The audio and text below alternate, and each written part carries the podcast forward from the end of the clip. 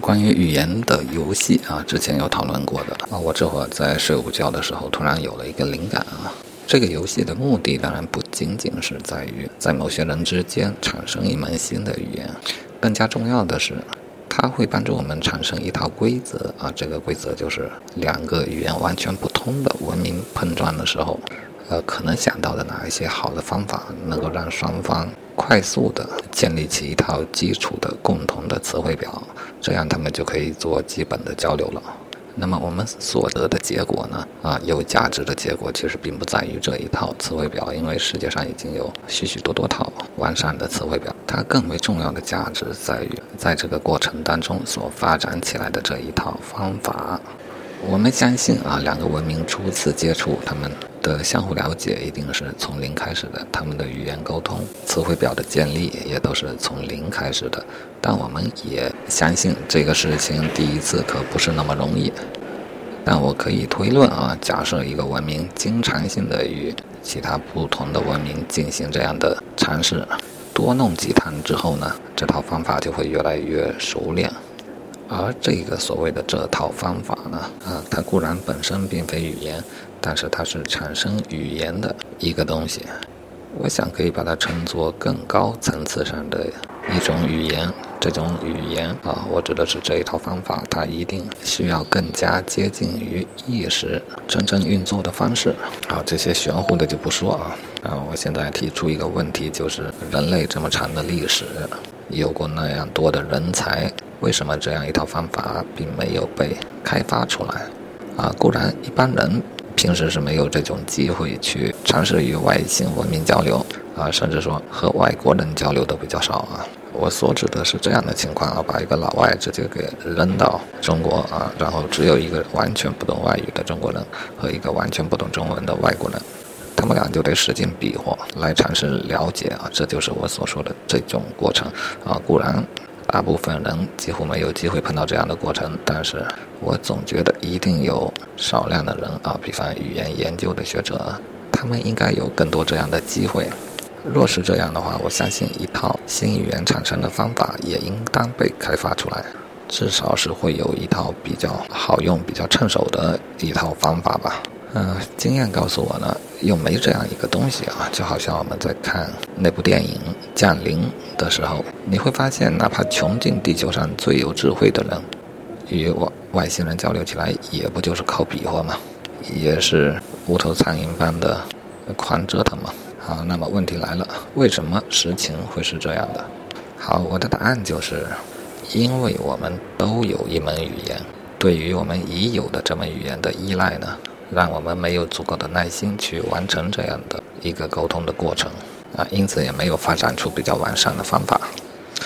啊，但经验又告诉我，不可能完全没有这样的人，他经常做这种事情。比方说，研究一门已经消失的语言啊，已经没有传承人的古老文字的语言学家；又比如，在什么小岛上面发现了一种从未见过的土著人的语言，应当如何尝试与他们进行沟通啊？这样的研究者一定是有的。那么，他们是否发展出了一套完善的方法呢？呀，坦白说，这一方面我其实没有研究。我仍然是觉得他们应当还没有什么完善的方法。若是有的话，用这一套方法与世界上的任何一种不同语言的族群进行交流，它都可以在短期内达到基本可交流的程度。但为什么没有呢？好，我先假定它没有啊，我大概率认为它没有。啊，我猜测原因有二。最重要的一点呢，还是因为每一个人必然有一门母语啊，这一门语言对于一个人的影响是非常深深入的，包括它也影响到人如何思维。再者，现有语言的发展呢，已经到了非常完善的程度啊，每一门语言都可以都可以说是非常完善的，甚至呢，它有很多已经不太合理的地方啊。不太符合人最基本的意识的词汇、词汇呀、用法呀，但是我们都把它学会了，而且这个变成我们根深蒂固的一种意识。带着这样根深蒂固的意识，你在与另外一个有着另外根深蒂固的语言意识的人进行交流的时候，困难无形中又增加了许许多多倍。我又想到第二个例证，就是其实每个人虽然说不经常，但是必然都有一次突然接触到一门新的语言啊，那就是在我们小的时候学习我们的母语的时候，通过各种比划、各种尝试、各种试探反馈，终于掌握了一门语言啊。由此看，这种行为呢，它并不稀少啊，全世界每个人至少有一次。那么为什么没有产生出一套完善的方法呢？啊，你想想啊，除了第一次，你真的是不得已，在没有任何基础的情况下去理解一门语言。当你长大之后，不论你多么博学啊，你学了几国的语言，当你再学外语的时候，你绝对脱不开原本的语言的帮助。啊，由此可以得到一个结论啊，虽然这种尝试在人类当中并不少见，并不稀有。但是这种尝试的主体呢，都是婴儿啊！注意啊，大人在这个过程当中，虽然觉得自己很管用，都觉得是自己教会小孩语言的。但你认真想一下，正如我的经验，就是我都不知道他怎么莫名其妙就学会了啊！因此，这种尝试呢，都是由毫无任何基础知识的婴儿所进行的。因此，婴儿们并没有因此而总结出什么完善的方法。这也很合情合理。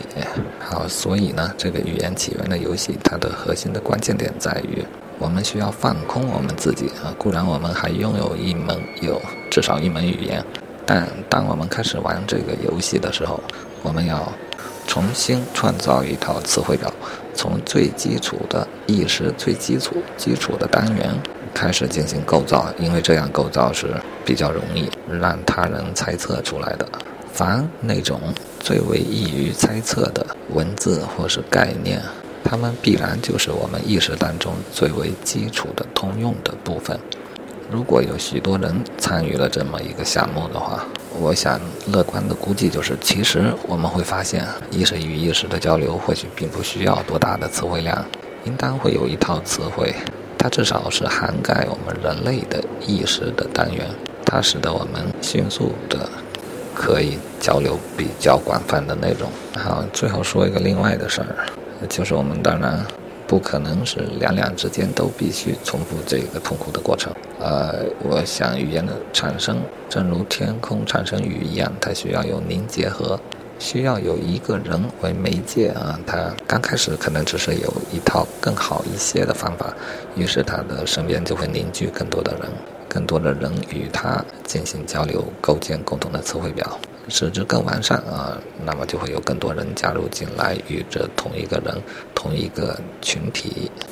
共同的进行努力，去完善一门语言。当然，这个凝结合如果不够好的话，也会有其他凝结合的形成，其他群体的形成，其他语言的形成。一旦哪一种语言最快速的完善，同时我想也意味着他们所采用的这一套方法，至少是一套相当好的方法。啊，这就是中午的灵感。哎呀，还有时间，我得再睡一会儿。